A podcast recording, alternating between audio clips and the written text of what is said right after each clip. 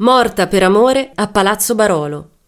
Nel 1600 la maggior parte dei matrimoni era spesso più simile a una negoziazione di interessi che alla celebrazione dell'amore di due persone che si sono liberamente scelte. Nonostante fosse questa la tendenza dell'epoca, non è quello che accadde a Elena Matilde Provana di Druent e Gerolamo Gabriele Falletti di Barolo, due giovani in procinto di convolare a nozze durante una mattina d'inverno del 1695.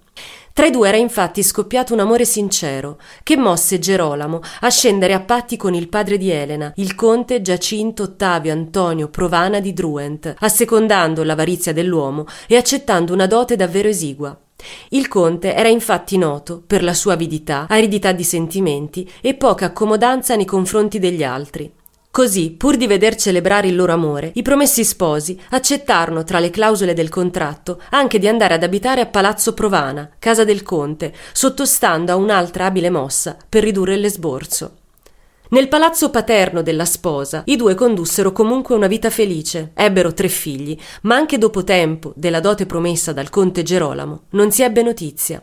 Il giovane si risolse così ad affrontare il cognato per ottenere quel che gli spettava, ma ne scaturì una terribile litigata che si concluse con l'abbandono del palazzo da parte di Gerolamo e i suoi figli. A Elena Matilde fu però impedito di seguirli, ritrovandosi sola e prigioniera in casa di suo padre. Consumata da una sofferenza senza fine, il mattino del 24 febbraio 1701 la giovane si affacciò per l'ultima volta alle finestre del piano nobile del palazzo e in camicia da notte, con un ultimo straziante grido di dolore, si lanciò nel vuoto. L'arido padre non si commosse nemmeno di fronte a quel disperato gesto, imprecando contro la figlia e perfino impedendo alla moglie di avvicinarsi al suo corpo per darle l'ultimo saluto. Fu solo nel 1710 che la giustizia costrinse il conte di Provana a versare al genero la dote di Elena Matilde.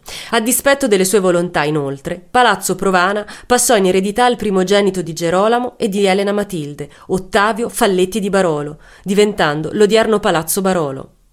Ne seguì un'importante ristrutturazione che ancora oggi mostra nell'ornamento delle finestre la volontà del committente di ricordare questa triste storia. Così, sul lato del portone d'ingresso che dà verso via San Domenico, si può osservare una fila di sculture che rappresentano piccoli volti femminili con espressioni sgomente, malinconiche, piangenti, mentre una è contratto in una smorfia di sofferenza, in un silenzioso grido di disperazione.